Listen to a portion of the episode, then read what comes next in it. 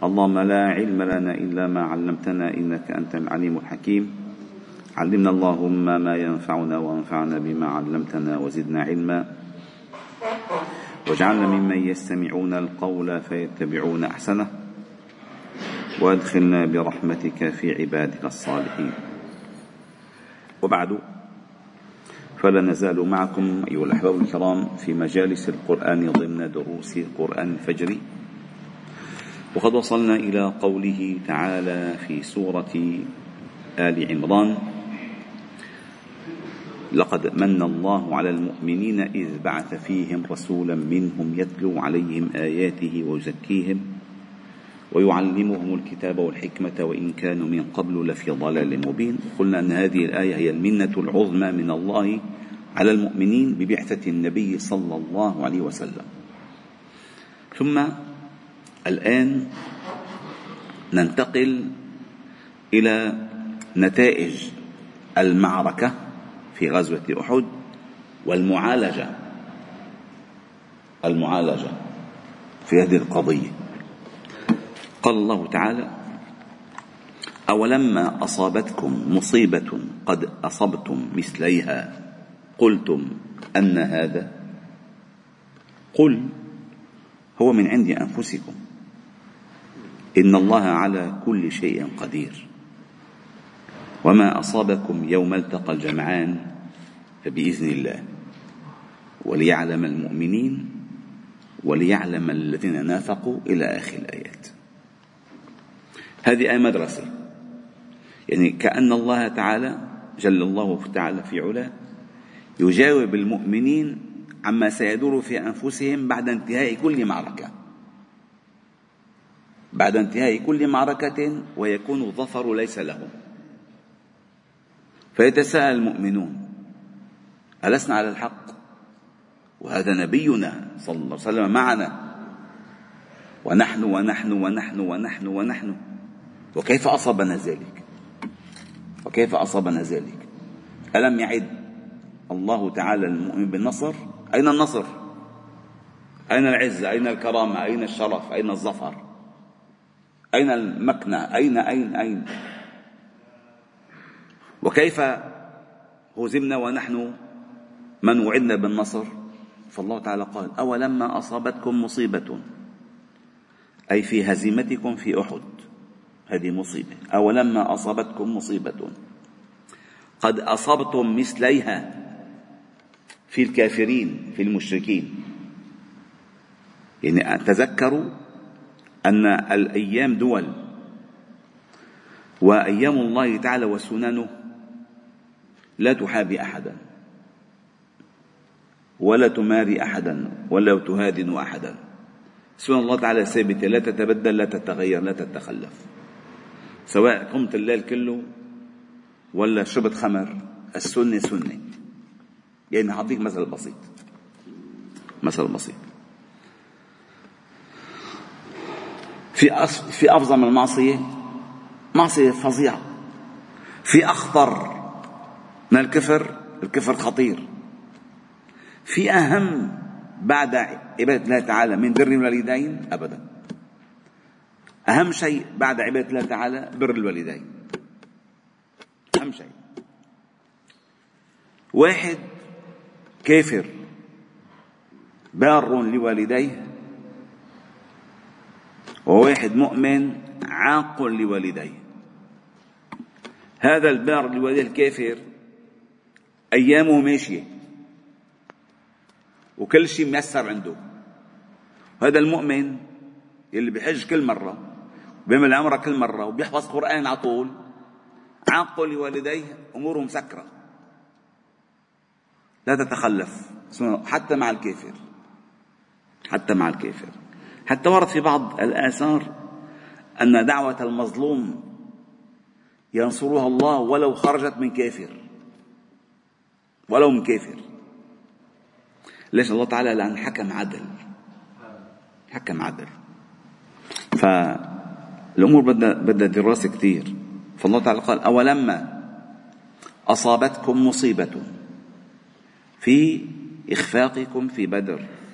بعدما أراكم ما تحبون. قد أصبتم أنتم مثليها في أعدائكم يوم بدر. وتعلمون أنه في غزوة أحد استشهد سبعون من الصحابة.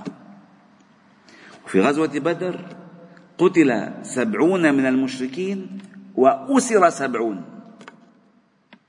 يعني ضعفين. أصبتم مثليها. قطعتم رقاب سبعين وأخذتم رقاب سبعين. والأسير ميت حتى يفدى. الأسير ميت حتى يفدى. قال قد أصبتم مثليها. قلتم أن هذا؟ قل هو من عند أنفسكم. أي يوم كنتم في بدر. أخذتم الأسر والنصر. وعندما حصل ما حصل في أحد أيحق, أيحق لكم أن تسألون أن هذا؟ ينبغي أن تراجعوا أنفسكم. عندما فشلتم وعصيتم من بعد ما أراكم ما تحبون وتنازعتم في الأمر وأردتم الدنيا هذه هي التي كانت معوقات النصر وتثبيت المصيبة بكم في أن صرفكم الله تعالى عنهم ليبتليكم. أي صرف النصر عنكم في ابتلائكم بما فعلتم. أولما أصابتكم مصيبة قد أصبتم مثليها قلتم أن هذا أي كيف وقع هذا؟ من أين أوتينا؟ من عند أنفسكم. وما أصابكم يوم التقى الجمعان فبإذن الله. وما أصابكم من مصيبة فبما كسبت أيديكم. من يعمل سوءا يجزى به. إذا المراجعة ينبغي أن تكون في النفس. أنت لا تلوم. العدو. إذا دمر وإذا قتل وإذا تجبر لا تلوم العدو. العدو شغله شغلته هيك يقتل ويدمر ويجبر شغلته. مثل ما قال أحد الشعراء أنا لا ألوم المستبد إذا تجبر أو تعدى.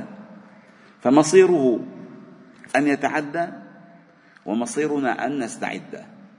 هو شغلته هيك قم بشغلتك أنت.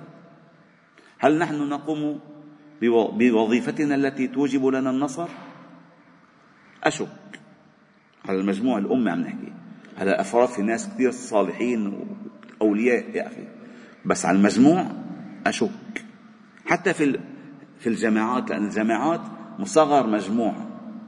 حتى الجماعات يعني. الجماعات اللي عم ترفع رايات الإسلام الله يعفي عنا وعنهم. في عندهم إخفاقات خطيرة. خطيرة جدا. كثير كثير خطيرة. ورأينا ما حصل في مصر. في مصر عندما استلم المسلمون أو ما يسمى الإسلاميون وأنا لا أجيز لا أجيز شرعا أن يقال إسلاميون ومسلمون. الكل مسلم. ما في إسلاميون؟ الباقي منهم إسلاميين؟ هذا لا يصح الكلام هذا لا يصح. أو ما, ما ينسب للجماعة الإسلامية استلم الحكم؟ الظاهرة مئة في المئة أنهم سيخفقون ولن ينجحوا. مئة في المئة ظاهرة. ولكن أصروا أن يأخذوا هذا الدور. وفعلوا ودفعوا الثمن غاليا جدا. استعجل الشيء قبل أوانه. وهكذا على كل الصعود. فلذلك لما الإنسان يصاب بمصيبة وفي حديث خطير يعني تأملت به كثيرا جدا جدا جدا.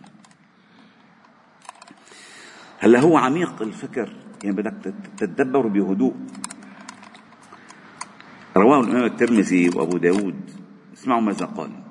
قال جاء جبريل عليه السلام إلى النبي صلى الله عليه وسلم في غزوة بدر. بدر. هلأ نحن عم نحكي عن أحد بس عم نحكي قصة ماذا حصل في بدر. واربط المسألة تعرف كيف الأقدار تمشي. قال جاء جبريل عليه السلام إلى النبي صلى الله عليه وسلم في يوم بدر فقال إن الله قد كره ما صنع قومك في أخذهم الفداء من الأسرى. كان عندهم سبعين أسير. سبعين أسير. وهن شو شو فضلوا؟ يفدوهم إما بدراهم أو بدنانير أو بيعلموا تعليم فقال إن الله قد كره ما صنع قومك في أخذهم الفداء من الأسرى وقد أمرك أن تخيرهم بين أن يقدموا فتضرب أعناقهم وبين أن يأخذوا الفداء على أن يقتل منهم عدتهم شو يعني؟ يعني من افتديتموه افتديتوا عشرة بده يروح ممكن عشرة قتلى إما أن تضربوا رقابهم السبعين بتخلصوا منهم وإما أن يأخذوا الفداء منهم فيصبحوا أحياء على أن في المستقبل سيقتل منهم للمسلمين عدتهم. أنتم فديتوا سبعين حتدفعوا الثمن سبعين. وفي أحد استشهد سبعون. وفي أحد والآية ما كان لنبي أن يكون له أسرى حتى يسكن في الأرض. سيدنا عمر قال اضربوا دغري على السريع. فالمهم قال وبين أن يأخذوا الفداء على أن يقتل منهم عدتهم. فذكر ذلك النبي صلى الله عليه وسلم للناس فقالوا يا رسول الله عشائرنا وإخواننا لا بل نأخذ فداءهم فنقوى بها على قتال عدونا. فاستشهد منهم سبعون في أحد. سبحان الله. يعني قد أصبتم مثليها قلتم أن هذا قل هو من عند أنفسكم. أنتم اخترتم ذلك. فلذلك المسألة عندما تقع المصيبة لا تنظر إلى المصيبة انظر إلى سياقاتها السابقة. ما الذي حصل؟ يعني ينبغي أن نعتبر ما الذي حصل مثلا في أفغانستان في جروزني في البوسنة في العراق في سوريا في لبنان وفي كل فلسطين. ومن خلال ما حصل كله منحط البوصلة والعدسة على ما يحصل في غزة. بس ما بنطلع غزة من موضوع الأمة. ما هي سياق الأمة. هي سياق. وهلأ المتاجرة ستكسر المتاجرة الآن. ستكسر المتاجرة الآن. وهلأ سترون العجب العجاب. في من سيطالب بالهدنة؟ ومن سيدخل في الواسطة؟ ومن سيعمر غزة من جديد؟ ومن سيحمل اللاجئين ومن وكأن المسألة بس أنت عليك توزع دواء أحمر وبنبون وأدوية. ينبغي أن تقطع دابر الفتنة من الأول. يعني الاعتراف مجرد أن نفكر بالاعتراف بدولة اليهود هذا إخفاق. ولو أخذنا ثلاث أرباع فلسطين سندفع الثمن ولو ما اعترفنا ولا بشبر ومتنا جميعا فزنا والله ورب الكعبة. هلا بتقول السياسة والتكتيك وكتكتيك. يا أخي التكتيك سيدفع ثمنه. كما دفع ثمنه المسلمون في بدر عندما قبلوا بالفداء. لأن سنة الله لا تتبدل. أنا هكذا أظن والله تعالى أعلم. أي خطوة لورا لورا سندفع ثمنها ضعفين. وأي خطوة لقدام مهما كانت مهما كانت الحصيلة خطيرة وكبيرة ولكن بالنهاية هذا المطلوب. هذا المطلوب. أن تحرر الأرض من العدو. وأن ترفع رايات الحق. مهما حصل ما دامت رجعت ستدفع ثمن التراجع. يعني ما حصلته أنت من أعدائك بقتل ألف سيقتل منك آلاف. وسيهجر العشرات الآلاف بهذا الثمن. ومن يعش سيرى. والحمد لله رب العالمين. سبحانه وبحمدك نشهد أن لا إله إلا أنت نستغفرك ونتوب إليك. صل وسلم وبارك على محمد وعلى آله وأصحابه أجمعين والحمد لله